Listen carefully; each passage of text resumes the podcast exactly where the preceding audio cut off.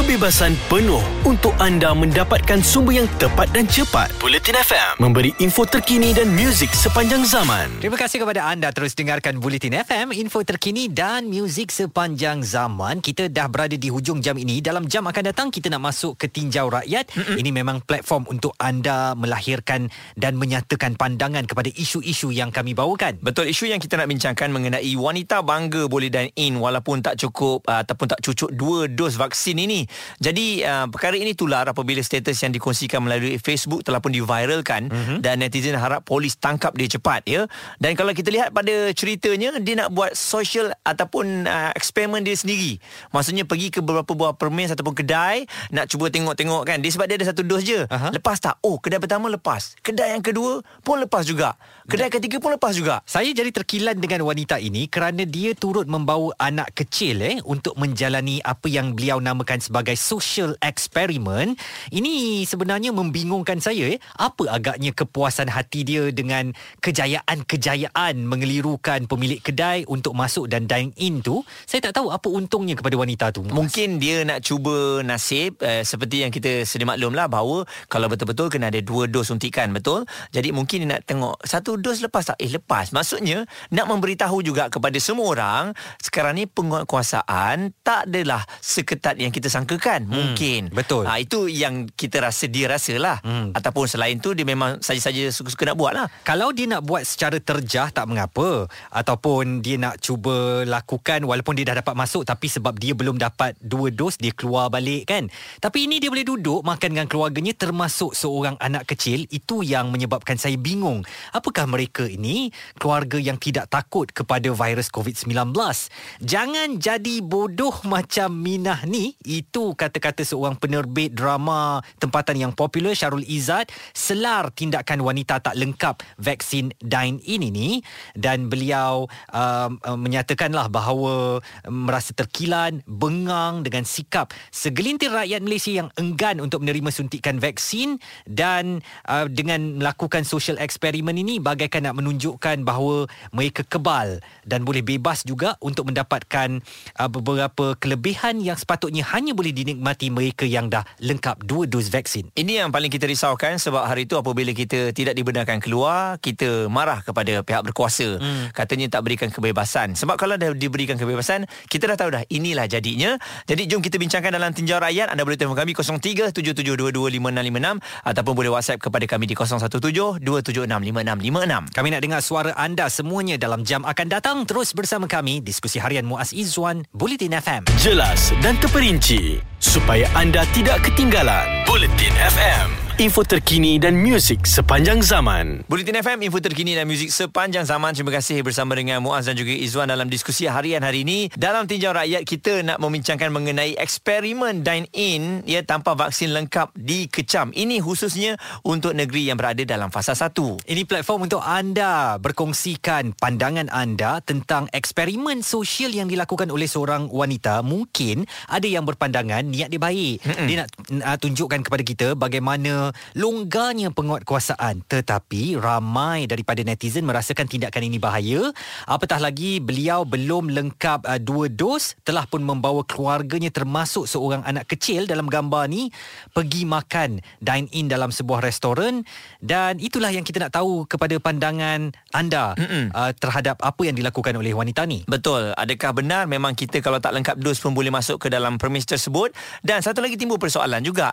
Orang yang kerja di dalam kedai itu adakah mereka dah lengkap dos? Hmm. ha, sebab ada video juga memaparkan ada seorang ni bertanyakan kepada bos dia tau kepada manager kedai tu yang pekerja ni kenapa satu dos dia boleh bekerja? Kenapa saya satu dos tak boleh masuk dalam kedai? Betul. Jadi dah menjadi pecanggahan kat situ. Dan uh, kita ada seorang pemanggil ni Amin dari Damansara uh, Selangor. Amin mungkin anda nak kongsikan pandangan atau pengalaman anda Amin? Saya sebenarnya saya ada uh, problem lah. Which saya nak kena ambil laptop saya dekat satu mall ni mm-hmm. And then uh, bila saya dah, dapat tahu yang kita dah boleh dine saya cubalah untuk pergi ke kedai tu. So sambil saya beratur tu, saya tengok uh, dia just uh, tengok uh, macam mana nak order apa and then terus masuk. And then saya tanya kedai tu, uh, macam mana uh, case ni eh? Sebab katanya yang boleh uh, dine in ni hanya orang untuk dua dos saja. Mm-hmm. And then jawapan dia adalah Saya cakap ah, tak apa Bos kami tutup mata je Pasal benda ni Wow. Tak boleh je Lepas tu saya cakap macam Eh tak boleh lah macam tu Saya terus macam Niat nak dan ini terus tak jadi Sebab orang punya sambil lewa macam tu Wow. Ini betul-betul berlaku eh Min.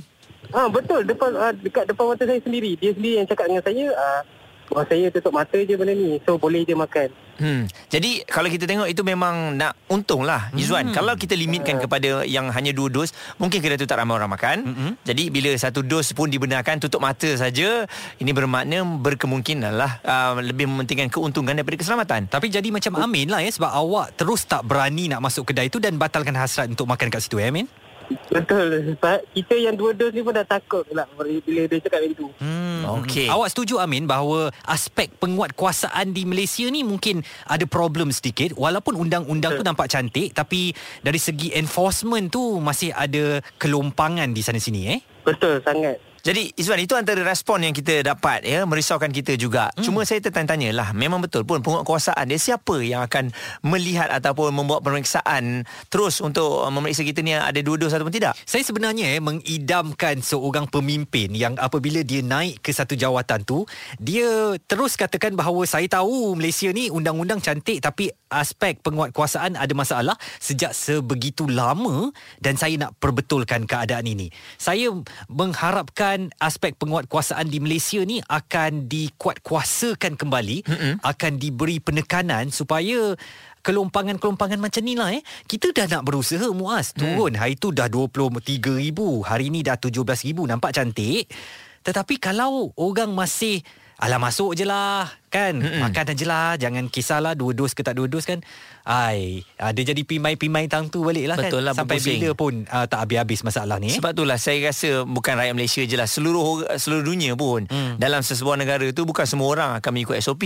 Jadi kita risaulah dalam pandemik ini kita dah tengok pelbagai contoh dah kematian kehilangan orang uh, mengenai uh, apa COVID ni hmm. tapi masih lagi tak memberikan kesan kepada kita. Betul. Jadi apa pandangan anda petang ini? Kongsikan bersama kami di talian 0377 225656 atau WhatsApp 0172765656. Apakah aspek penguatkuasaan masih boleh dipertikaikan dan mungkin anda nak respon kepada cik kak dengan keluarganya yang bawa anak kecil pergi buat social eksperimen dapat makan walaupun belum lengkap dua dos ini kongsikan dalam tinjau rakyat di Bulletin FM. Ada kepentingan anda di sini untuk mendapatkan berita secara tepat dan pantas. Dua anggota polis maut bertindak atau berlakon sebagai bangsa yang perlu diselamatkan. operasi mencari dan menyelamat SAR Bulletin FM, info terkini dan muzik sepanjang zaman. Terima kasih kepada anda terus dengarkan Tinjau Rakyat di diskusi harian Muaz dan Izwan Bulletin FM info terkini dan muzik sepanjang zaman. Okey, kita semua sedia maklumlah dengan apa yang berlaku sekarang ini. Memang kita nak lihat anda sendiri. Bila diberikan sedikit kelonggaran, hmm? uh, keluar bila perlu, ya tanpa ada sengkatan, boleh tak ikut? Sekarang ni persoal- persoalannya Izzuan boleh ikut tak? Saya rasa kan mungkin sekarang kerajaan dah nak mula memberikan kelonggaran kepada kita ya. Tetapi kebimbangan. Kalau ada contoh yang ditunjukkan seperti wanita bersama keluarganya ini belum lengkap dua dos dah boleh pergi makan. Bagaimana agaknya kerajaan nak membuka dengan lebih luas lagi mm-hmm. banyak sektor? Kerana saya rasa lah orang Malaysia ni dia suka buat benda-benda yang pelik macam ni tau. Benda-benda yang nak mencabar, benda-benda yang nak tunjukkan dia alah apa nak dua dos, satu dos pun dah boleh makan dekat mm-hmm. restoran kan sekarang. Jadi bag, kalau saya sebagai kerajaan lah eh, macam mana saya nak luaskan lagi Betul lah. uh, kebebasan yang patut diberikan kepada rakyat eh mm-hmm. kalau masih ada segelintir yang berperangai macam ni. Ini tak cerita mengenai rentas negeri lagi. Lagi saya tak boleh bayangkan lah eh. Hmm. Okey, kita ada Nizam yang juga nak berkongsikan dia punya pengalaman. Bagaimana Nizam? Ah, ya. Ah, saya punya pengalaman ah, sepanjang hujung minggu lepas lah pada hari Sabtu dan Ahad. Saya ada dua pengalaman yang berbeza. Pertama, pada hari Sabtu lepas saya dah jogging, saya pergi kedai mamak. Hmm. Dekat kedai mamak, memang dia ada check saya punya status. Memang saya dah dua dos dan saya pun memang dah lebih 14 hari. Mm-mm. Cuma isu dia, dia tak kira pun. Dia cuma tengok ada dua dos. Okey, itu satu. Okey. Nombor dua, saya pun ada pengalaman saya pergi gunting rambut. Dekat kedai gunting rambut tu cek pun tak. Oh. Masuk saja eh. Masuk saja. Tu maknanya memang ada logo lah dekat sini kan. Ha, jadi apa nama isu bengon kuasaan tu masih tanda masih jadi tanda soalan untuk kita. Betul. Uh, tapi dalam masa yang sama adakah uh, macam yang kes viral tu kan Mm-mm. perempuan tu takkan dia boleh lepas sebab dia kata dia buat social eksperimen betul ke dia buat tu? Nanti semua orang buat semua orang keluar Hmm. Betul betul. Nanti kalau lepas ni uh, kenapa uh, awak nak masuk kedai ni belum cukup dua dos kan? Oh saya nak buat social experiment kan? Uh, jadi Ah. kita takut orang menggunakan kesempatan dengan alasan-alasan macam tu eh Nizam betul saya setuju jangan set apa as a president lah benda betul ni betul betul Kan? dan dan saya juga macam tertanya-tanya eh uh, berani siap bawa anak kecil diorang ni memang mungkin covid belum kena kepada mereka atau keluarga kan jadi sebab tu dia Saya tak ada merasa setuju. takut Mm-mm. Betul, betul sebab uh, saya masa jogging pun jangan kata kedai makan kan. Mak, Hmm. saya pergi jogging di salah satu tempat kat Shah Alam lah. Mm-mm. Uh, memang bawa anak-anak berkelah. Hmm. Saya pun takut. Saya yang takut. Betul lah tu Walaupun ialah perkelahan tu uh, Dibenarkan. Dibenarkan perkemahan tu hmm. Cuma Ialah kita risau dalam keadaan sekarang ni Tak perlu kalau Tak ada keperluan ah, Dan tak perlulah kita nak terlalu orang panggil diberi kebebasan aja. Nah, terus bawa anak kecil dan sebagainya untuk menikmati kebebasan itu perlu kita tahu kan Nizam, mereka ni belum mendapat suntikan dos, mereka ni masih boleh dijangkiti COVID-19.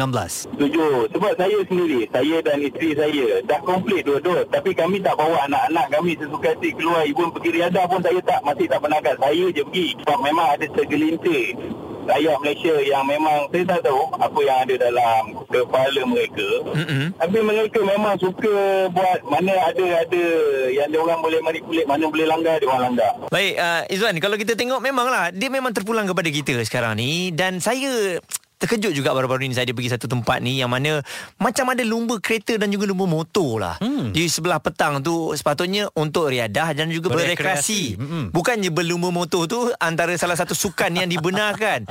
Jadi saya tak faham dengan keadaan ni sebab tu saya amat risau lah. Uh, memang kelonggaran diberikan tu bagus untuk ekonomi, bagus untuk peniaga. Tapi kalau disalahgunakan kita um, kita risau ianya akan jadi semula seperti dulu. Salah guna di kalangan rakyat itu hampir pasti berlaku tetapi balik kepada persoalan asal tadi aspek penguatkuasaan kita muas apakah terlalu lemah sampai tidak dipantau perkara-perkara begini apa pandangan anda talian kami 0377225656 WhatsApp 0172765656 terus dengarkan kami Bulletin FM Bulletin FM terkini, relevan dan penting untuk anda. Info terkini dan muzik sepanjang zaman. Bulletin FM.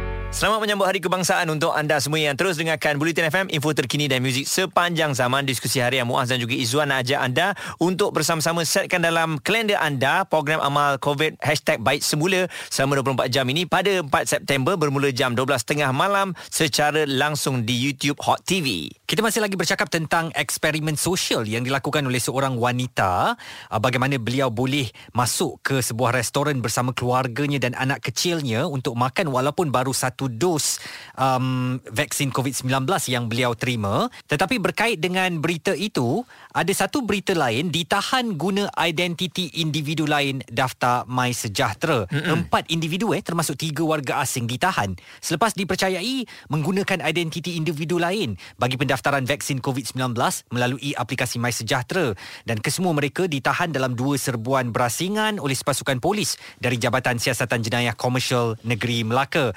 Ketua Jabatan Siasatan Jenayah Komersial Negeri Superintendent E Sundra Rajan berkata tangkapan pertama dibuat di sebuah klinik di Bandar Hilir dan beberapa tangkapan lain juga dilakukan uh, melibatkan kes yang sama iaitu warga asing menggunakan identiti orang lain daftar My Sejahtera dan ada yang dah mendapat suntikan uh, vaksin sehingga dua dos. Okey, anda rasa anda bijak tapi kesalahan yang anda buat tu boleh dikenakan kompaun kalau anda uh, disabitkan kesalahan. Begitu juga Kementerian Perdagangan Dalam Negeri dan Hal Ehwal Pengguna yang mengenakan kompaun sejumlah RM10,000 secara serta-merta terhadap sebuah pemilik permis di seberang perai tengah Pulau Pinang atas kesalahan gagal untuk mempamerkan jumlah had maksimum pelanggan. Hmm. Sebab kita tahu dalam kedai sekarang ni kalau kedai yang kecil mungkin tiga orang Betul. ataupun lima ikut kapasiti kedai tu kan. Jadi dalam keadaan ini Zuan mungkin oleh kerana kita tak ada menteri ataupun mungkin oleh kerana kita baru saja dapat perdana menteri ada sedikit kelompongan yang berlaku. Saya pun berkira bukan begitu dan begitulah seperti yang saya katakan awal tadi saya harapkan kerajaan akan meneliti kembali aspek penguatkuasaan. Mungkin ini kurang digemari oleh rakyat lah apabila apabila pihak berkuasa semakin tegas tetapi kita perlukan sebab kita sedang dalam peperangan mm-hmm. dan peperangan ini memerlukan ketegasan apabila uh, pihak uh, penguatkuasa tidak tidak tegas maka berlakulah kes-kes seperti wanita tadi. Boleh makan uh, di restoran walaupun baru satu dos memang kena ketegasan sekarang. Kalau tak ada ketegasan, saya bimbang kalau rakyat yang akan naik kaduk lah kata orang eh, Betul. pijak kepala dan uh, menunjukkan bahawa segala undang-undang ini tidak diperlukan, mereka boleh jalani kehidupan seperti biasa. Saya rasa lebih baik kalau kita limitkan orang yang masuk dan betul-betul dah lepas dua dos tu daripada kalau ada seorang yang positif di kedai anda yang rugi kan. Betul. Sebab kita semua sedia maklum lah bahawa mungkin ada orang kata nak letakkan seseorang kat depan untuk menjaga pintu masuk, keluar masuk tu memerlukan satu kos lagi. Tapi saya rasa bila dalam kedai tu tak ramai orang, anda ambil seorang dalam kedai yang jaga kedai tu kan uh, untuk jaga di depan tu, mungkin itu juga menyelamatkan dari segi orang yang bekerja tu. Kan selalunya kalau dalam kedai tu ramai orang, hmm. yang nak ambil order pun kena ramai. Betul. Tapi kalau tak ramai, maksudnya yang seorang lagi boleh letak kat depan pintu untuk jaga. Ah, kan? Limitkan. Dan, dan uh, saya harap uh, pemilik kedai pun jangan fikir keuntungan semata-mata lah ya. Maknanya semua kita perlu memainkan peranan untuk memastikan kita berjaya melandaikan kembali COVID-19 di tanah air kita. Terus dengarkan kami Bulletin FM, info terkini dan muzik sepanjang zaman. Kami positif memberikan info yang anda perlukan. Bulletin FM, info terkini dan muzik sepanjang zaman.